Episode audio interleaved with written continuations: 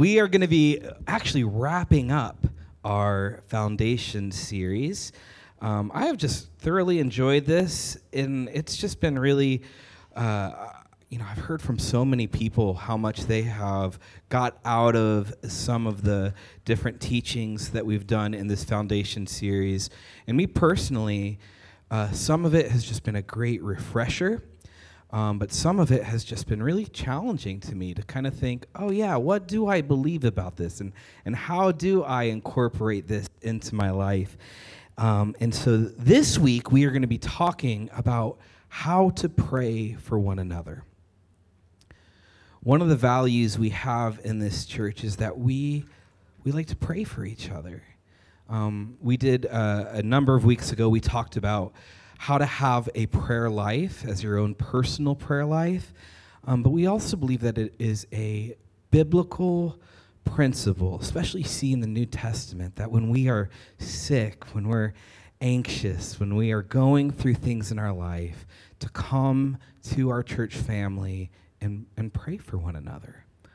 We also see in, in the Bible this example of uh, can I pray for you? Being one of the greatest tools we have to share the love of Jesus. Um, I have just been convinced over the last you know number of years that uh, that simple question of "Can I pray for you?" has been a great way to introduce people to Jesus. Um, it's it's you know, I loved what Nate talked about about when he talked about sharing our faith that it's not just about going through doctrine. Actually, most of the time it's not just going through doctrine, but it's introducing people to the person that we love, Jesus, and praying for them is a great way of doing that. And so this morning, what we're going to do is we're really going to look at the example of Jesus in the New Testament. We're going to be looking at Jesus and the disciples and see how did they pray for people? Because we, we see jesus praying for people all through the gospels and we're going to use his example for us because i know for so many people praying for someone can feel overwhelming. Like how do i do it? What if i say the wrong words? I've seen examples of people praying for people where it feels like you know there's not a lot of dignity in it or that feels like they're doing weird things and do are we supposed to do those things? So we're going to talk a little bit about that this morning. Um, and you may be thinking the idea of praying for someone with an expectation that things might change is weird. You might be feeling like you know praying and expecting to see someone healed that's like that's weird and I just want to put you at ease and say, I think it's weird too. But I am just convinced that we see Jesus do it, we see his disciples do it. I have watched it modeled in really poor ways and really wonderful ways. And, and praying for people has greatly changed my life. I have seen miracles happen. I've seen people healed. I've shared some stories. I've seen tumors leave. I'll share some as we as we go on. Um, but I just want to say sometimes we pray for someone and we might see someone someone healed. But we also may pray for someone and we see nothing. And that's a reality that can feel really discouraging or or maybe it brings up questions of like why does that happen? I mean, honestly, like when I when I talk about my mom, you know, we've prayed for my mom countless times. Every night when when I put Olive to bed, she prays for Grand's cancer to go away. And she still has cancer. And so, why does that happen? Why do we see someone be healed and this situation and someone not be healed in this situation. And the easy answer, and maybe the frustrating answer, is I don't know. There is a mystery to it. I think sometimes churches try to explain it away like there was a secret sin issue or they didn't have enough faith. And gosh, it just doesn't feel honoring to do that. And it doesn't seem like it is really the, the, w- what we see in the full scope of, of the Bible. But what I have kind of come to realize is that we are in a time where theologians refer to it as the now and the not yet, the already and the not. That when Jesus came, he came preaching the message of the gospel of the kingdom. He says he came and was spreading the gospel of the kingdom. And the gospel of the kingdom is simply this the king has returned. The king has come to earth and his kingdom is breaking through and, and Jesus talked about what it looks like. And he says the, the prisoners will be set free, the, the blind will see, the, you know, the, the hungry will be fed, all of these beautiful things. He says, This is what my kingdom looks like. And when Jesus came, he was preaching this message and also demonstrating it. He introduced the kingdom. He, he inaugurated the kingdom, as someone might say. But he went on to say, My kingdom will fully come when I return. That I'm going to come again and, and, and bring my kingdom fully. That it's here, but it's not yet here. It's breaking through. We, we do see evidence of the kingdom, but we don't get to see it in its fullness right now.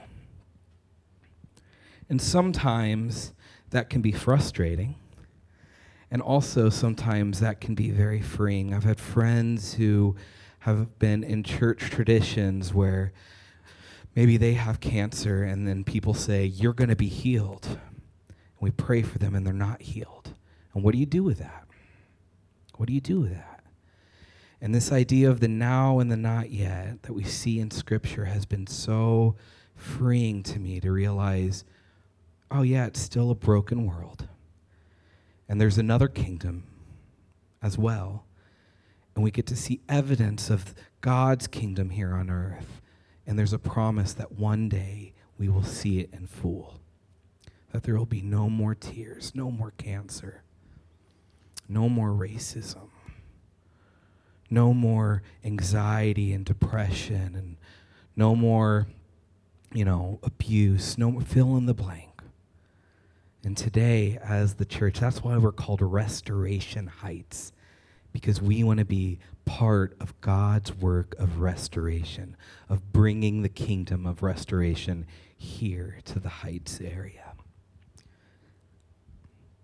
So, what does that have to do with praying for people? Well, I believe that it is God's intention, that I believe on the other side of eternity, when his kingdom is fully here, the promise is that there's not going to be sickness anymore.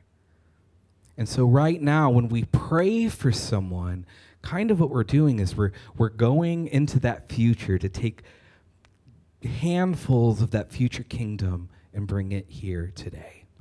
To say, just like Jesus prayed, would you let your kingdom come today? Come, kingdom come today.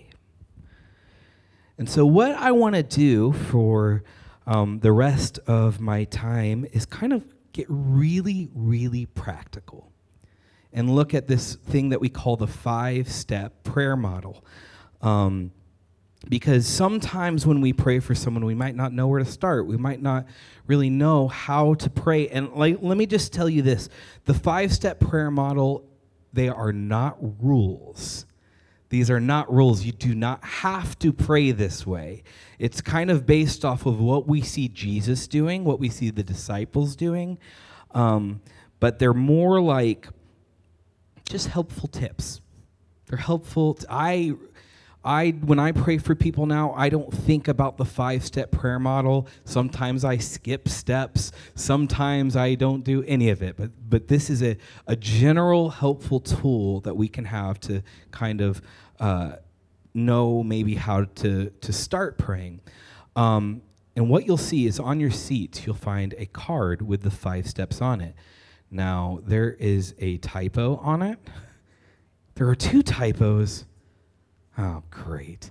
I did it. It's my fault. Um, but we're relaxed here. We do typos.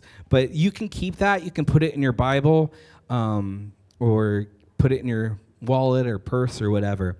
Um, but the first step, if someone uh, says they want prayer, or you think that uh, I would like to pray for this person, person the first question or uh, step is to ask. It's to ask a question. And the question that typically I'm asking um, is the question of what is God up to? What is God up to in this person's life? I believe that God is always active. Here's a simple test. If you want to know if God is active in someone's life, if they have a pulse, the answer is yes. And probably if they don't have a pulse, the answer is yes as well. But God is always active. One of the things that I say to myself as a musician is God is always singing a melody over someone, and it's my job to sing the harmony. How can I partner with what God is doing in this person's life? And what I find to be really helpful is to not assume that you know what the person needs even if it seems like super obvious to you. One of the things that I love that Jesus did is he would always ask people, What do you want me to do for you? What is it that you need? And even Jesus, I mean, Jesus, gosh, I don't know how it worked, but I think he may have known. But he still would ask, What is it that you want me to do for you? I know there is a really popular church that really goes after healing and they're a, they're a big church that probably many of us know. And not to disparage them at all but i know there i was watching this interview with this person who is in a wheelchair. And she was saying i hate the, that church because they always come up to me and tell me to get out of my wheelchair and walk. And they always pray for me uh, that i want to you know, have to use a wheelchair anymore. And while maybe we think that's a kind thing to do, she didn't want prayer for that. She may have wanted prayer for something completely different. So it's important that we don't assume what people need. It's disrespectful and it doesn't give them dignity. It's very dignifying to say, What, what do you need prayer for? How can I pray for you? Matthew 20, 32, Jesus says, What would you like me to do for you? I love that. I love that. Where it's kind of asking the question, where does it hurt? Where does it hurt? When did it start hurting? Mark 9:21 says, "How long has it been like that?" Jesus would ask questions. He would like kind of do this interview with people. Like, "What's going on? Tell me, tell me what you need prayer for." And I think, um, you know, asking simple questions can can help us determine how we should go about praying for someone. Sometimes we just go in super Holy Spirit, supernatural, and just start doing it, and we miss the mark because we don't ask a simple question. Um, and one thing I found to be really helpful is to make sure that it's brief a lot of times it'll be something like, "Oh, I have a headache," and we immediately jump into, "Hey, have you tried Excedrin?" and you know, ah, blah blah blah blah blah, and start giving advice to people. And there's a time and place for advice, but people are asking for prayer. They don't want our opinions; they want God. And so, make the interview brief. The second step is invite. One of my favorite prayers is an ancient prayer that we find from the Desert Fathers. The, this, this prayer that says, Come, Holy Spirit. You'll often hear me say this prayer, and sometimes it's confusing to people because they think, wait, isn't God everywhere? And the answer is yes. But come, Holy Spirit, kind of what it, what it means is come have your way. Let your kingdom come. Holy Spirit, your good will and intention, would would it be here now? Come. Because, like I said, the person you're praying for isn't here for you, they're here for God. They need what God has for them. And advice is great, and, you know, all those things have a time and a place, but what if we left room for the Holy Spirit? And so we wait patiently. And one of the values we have here in this church is this value of being naturally supernatural. This was a old quote that John Wimber used to say all the time that we should be naturally supernatural. What does that mean? It means we don't have to be weird for the sake of being weird. We don't have to hype things up and amp things up. We can use our regular language. We don't have to say, I was just watching this guy on Instagram talking about these terms like hedge of protection and binding the enemy. And those are fine, those are actually biblical things to say, but so many times we say those things, we don't even know what they mean. It's okay to say things in the normal way that we talk. We can be natural. Dude, like I said, this stuff is weird. We don't have to make it more weird. We can be naturally supernatural. Be yourself. Be yourself. Don't be like me. Don't be like Rod Parsley. Don't be like who you saw on TV. Be you. God wired you very specifically, and I love the way He wired you. And one of the things I love about this is we see this in the model of Jesus. Sometimes there's this thought on about Jesus that we think he was like magical. And this is this is, you know, people disagree on the theology behind this, but I'll tell you my opinion. It seems as though Jesus relied on the Holy Spirit on the miracles that Jesus performed, it seems as though he relied on the Holy Spirit. There's this idea of Jesus laying down um, the, the, the godly power that he had when he came to earth.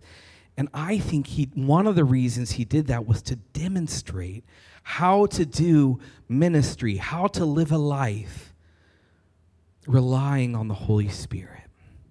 Jesus relied on the Holy Spirit. Before he started his ministry, there's the story of him being baptized.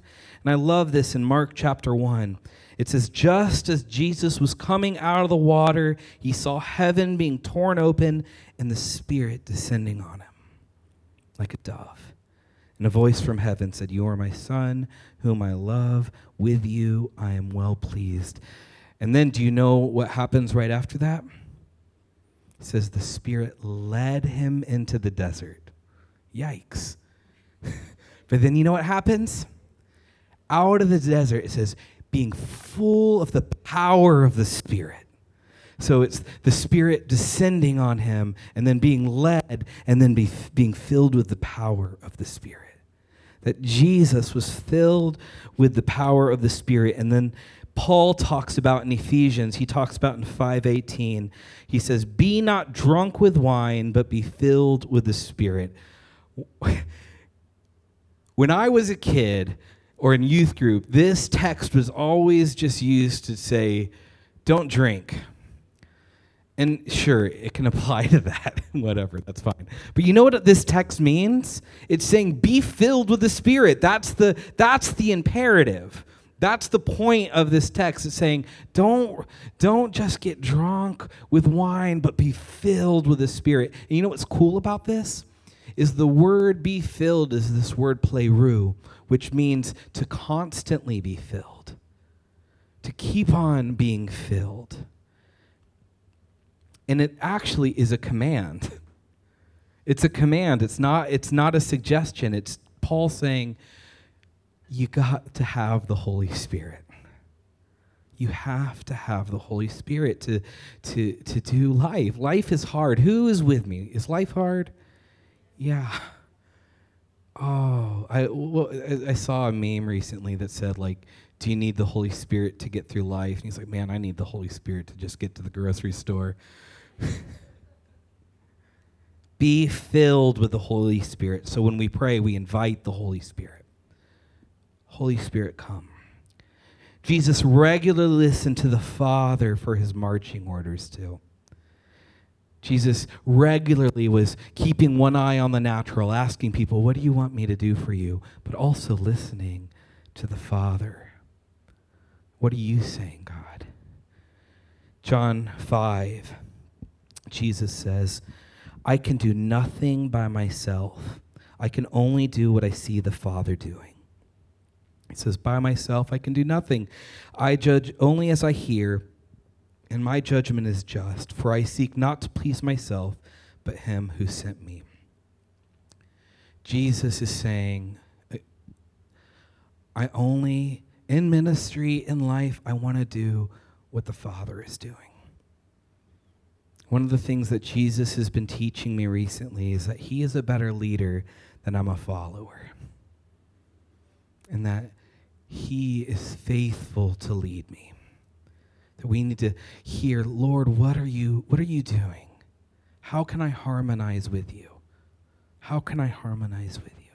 And so we're when we're praying for someone, again, it's important to see the natural.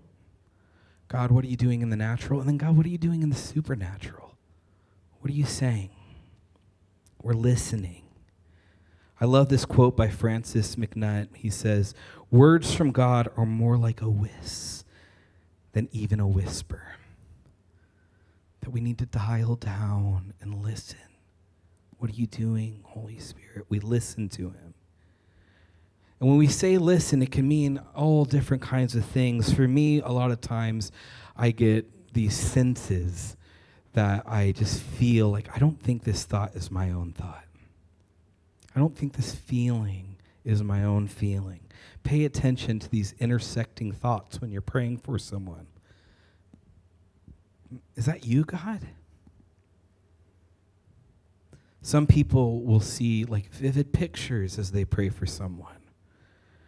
And sometimes it's worth just asking, praying for someone, and you see a picture of like, you know, I think last night, Cherie, you had a picture of a uh, someone in a twirly dress, and L- Laura was like, "Oh my gosh!" Like I w- there's some there more to the story, but it was very significant to Laura.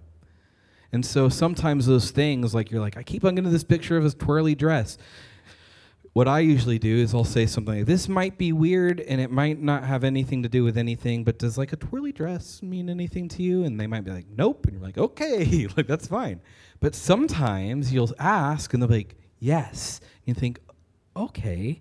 And the more you do that, the more you start learning to decipher between your own thoughts and the thoughts of God. The Bible tells us that He writes His word on our hearts and on our mind, which tells me that not all of our thoughts are our own, and not all of our feelings are our own. And it's good to just start kind of stepping out and trying to figure out which ones are God's and which ones are mine. Some people have senses, some people have feelings. There can be all kinds of things that we that we can hear from the Lord, but you, you, you don't start learning it until you start stepping out and asking, God, is this you? So we ask the person what they want prayer for. We we um, invite the Holy Spirit and then we pray. We actually pray. And so the way that we pray, we decide what does this person need and we pray with an expectancy and a confidence, but not a false confidence. We pray with a confidence that God loves this person and that he could show up, but maybe he won't. That we live in the now and the not yet but we pray with an expectancy that he might do something. And again, like I said before, we don't overpromise. We don't say things like you are going to be healed or or you know this is going to be fixed or whatever. We we have uh, a sense of God might might show up and we we we have an expectancy that he may. I love Luke chapter 12. It says, Fear not, little flock, for it is my Father's good pleasure to give you the kingdom. We believe that God wants to heal. We believe that God wants to bring his kingdom. And so when God comes, we believe that he gives his kids his good things. So you want to know the most common way that we see Jesus and the disciples pray for people is we see him pray with a simple command. Jesus prays with this simple command of saying, Be healed. Or something like that. In Luke chapter 5, it says this It says, While Jesus was in one of the towns, a man came along who was covered with leprosy. And when he saw Jesus, he fell with his face to the ground and begged him, Lord, if you are willing, you can make me clean. And so Jesus reached out his hand and touched the man.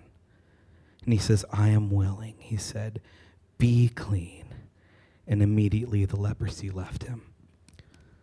We see this over and over and over again with Jesus that he didn't pray these super complicated prayers, that he just spoke to sicknesses. He spoke to problems. He spoke to waves and told them to be still. He spoke to storms and told them to stop. He spoke to eyes and told them to see. And then we see Peter praying for this paraplegic man. He was, uh, this paraplegic man was asking for money, and, and Peter, filled with compassion, said, Listen, I don't have any money.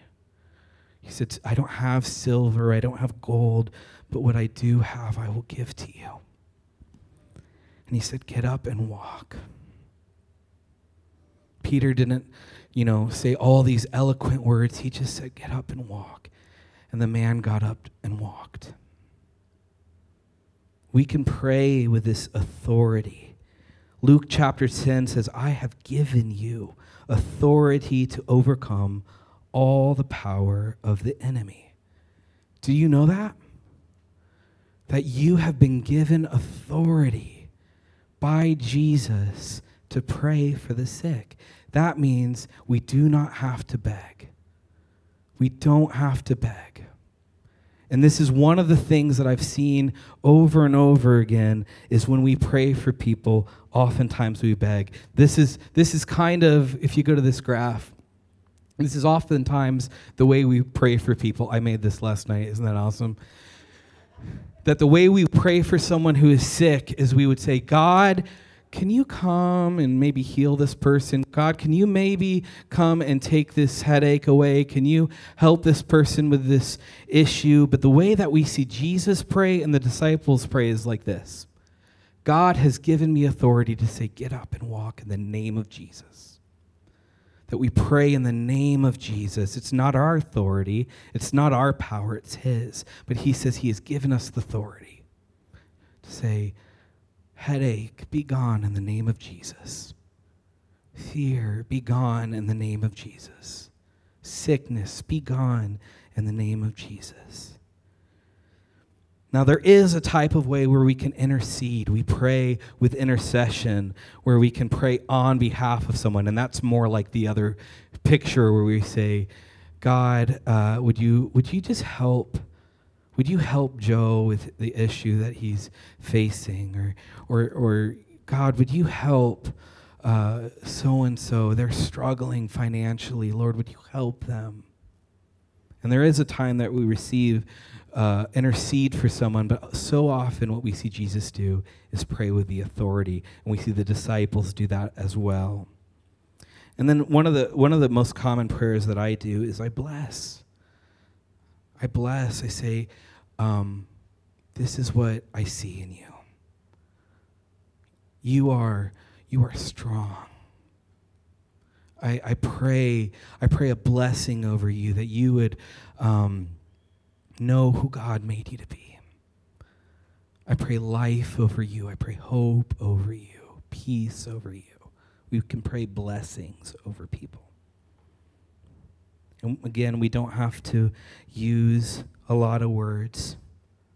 Matthew 6, Jesus says, When you pray, don't, do not keep on babbling like pagans, for they think they will be heard because of their many words. We don't have to do that. We don't have to trick the Holy Spirit into healing someone. We don't have to be eloquent enough to make the Holy Spirit think he's got it. We just can say, Be healed, be blessed, receive love. So, as you're praying, it's important to check on the person. One of the things that I do is I keep my eyes open when I pray. I look to see what's going on because sometimes you can see what God is doing with your eyes open. Sometimes you see someone might be swaying a little bit or they might be crying or something, and it's maybe God is doing something. And it's okay to ask a question. It's okay to ask, hey, what do you, do you feel like? Do you feel like God might be doing something? Sometimes people feel like, oh, I'll interrupt what the Holy Spirit is doing. But if the Holy, I mean, the Holy Spirit is stronger and more powerful and kinder than you are. And He wants to give good gifts. So if you just say, hey, is, do, you, do you feel like the Holy Spirit might be doing something? It's okay to ask and look. Looking at facial expressions, sometimes I'll be praying for someone and I'll have my eyes closed and I look up and I can see that they don't want to be prayed for. They're done. And it's important to be like, oh, they don't want prayer. Okay. Like, okay. I remember praying for someone, and listen, I have prayed for more people that I didn't see something supernatural happen than I have seen something. It was a weird way of saying it. But do you know what I mean? I've prayed for more people and not seen a supernatural event than I have seen a supernatural event. But I have seen crazy things happen. I remember praying for this woman who had a headache, and this was like one of the craziest things I've seen. But I got I'm I'm being 100% honest with you. I was praying for her. She had a headache, and I began to see ripples in her forehead, like moving ripples in her forehead, and I was like freaked out. I was like, I've never seen this before, and I've never seen it again. But I was like, I think something is happening here. And it's okay to ask, what's going on? Are you feeling that in your forehead? Did what I prayed make sense? Did it mean anything to you? Are you feeling better? Do you still have a headache? Does your arm still hurt? Did you feel like God was saying so, something to you. And, and one of the things that I have, have learned to do is to only pray as I feel God directing me. I don't have to babble on until I hit something. If I don't feel like the Lord is saying anything to me, I can just say, Bless you in the name of Jesus. And again, be willing to take risks. Like if you feel like the Lord is maybe speaking to you, with humility, say, like I was saying, sometimes I'll say things like, I feel like the Lord might be uh, saying this. Does that may- mean anything to you? And it's not saying, Thus saith the Lord. It's not being overconfident. Now, sometimes I feel very confident that the Lord is saying something to me, but sometimes it's like, I don't know if this is God, but it might be. It might be, and it's okay to be humble in that. It's actually better to be humble. Give God some time to speak. Also, do not try to manipulate the hand of God. Do not try to manipulate the hand of God. We don't have to get loud. We don't have to amp things up. We can it is scientific fact that you can make people feel something by changing the condition of the room. You can play some soft music behind it, dim the lights, and people might feel something, but it might not be the Holy Spirit.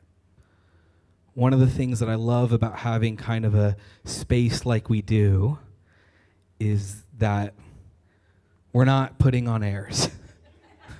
You know, we're not we're not like we're not creating this atmosphere for people to come and experience something that might be manipulation.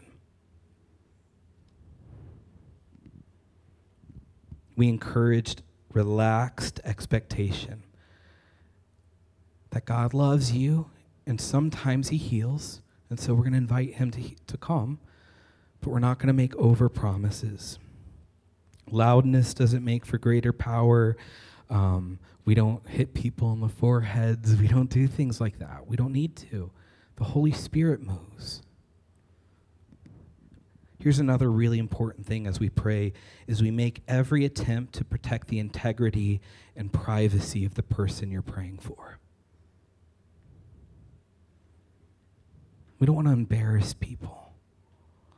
We don't want to pray so loud that you're you're sharing their, you know, maybe some of their sensitive things to everybody. Another thing, even along with this, is we don't want to use prayer as an excuse for gossip. Oh, we're praying for so and so because they're just. Did you hear about their marriage? Let's pray for them. That is disrespectful. It doesn't respect them. It doesn't, it doesn't, you know, give them dignity. Not to say we shouldn't pray for them, but examine your heart. Why am I, why am I saying this? Is it, am I saying this because I want to gossip? Or am I really looking for this, this person's best interest?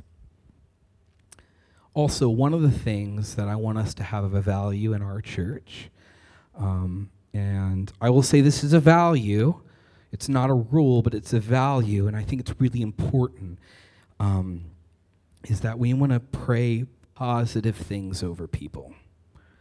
And so this is like, gosh, I've seen examples where people like say things like, hey, be careful, I think your husband might die today. And we don't do things like that here. We don't want to pray things that might scare people. Now, I'm not saying God can't say something like that to you, but you need to sit with something like that for a while and bounce it off of maybe another leader in the church and say, God, I felt like God was saying this. What do you think? And don't just pray things like that. We want people, when they receive prayer, to leave the prayer feeling the love of God, not fear. That's really important to me.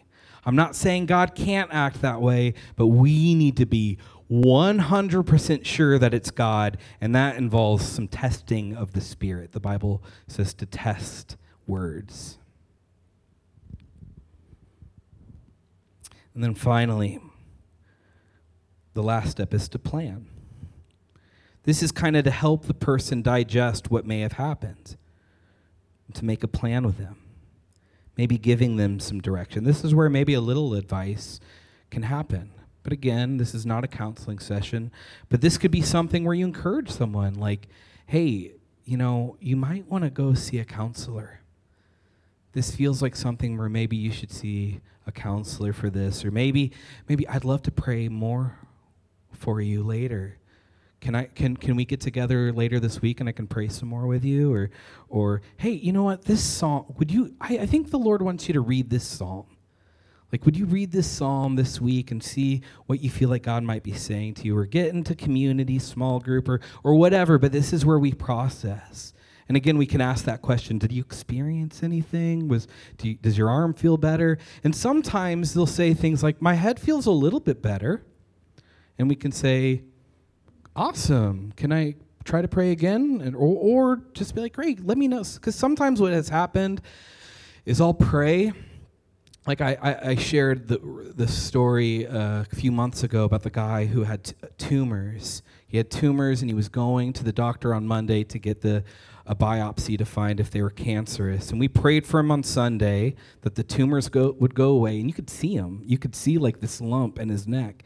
We prayed for him and uh, we didn't see anything. And so I told him, you know, all the stuff about the now and the not yet and why God, you know, maybe didn't heal him.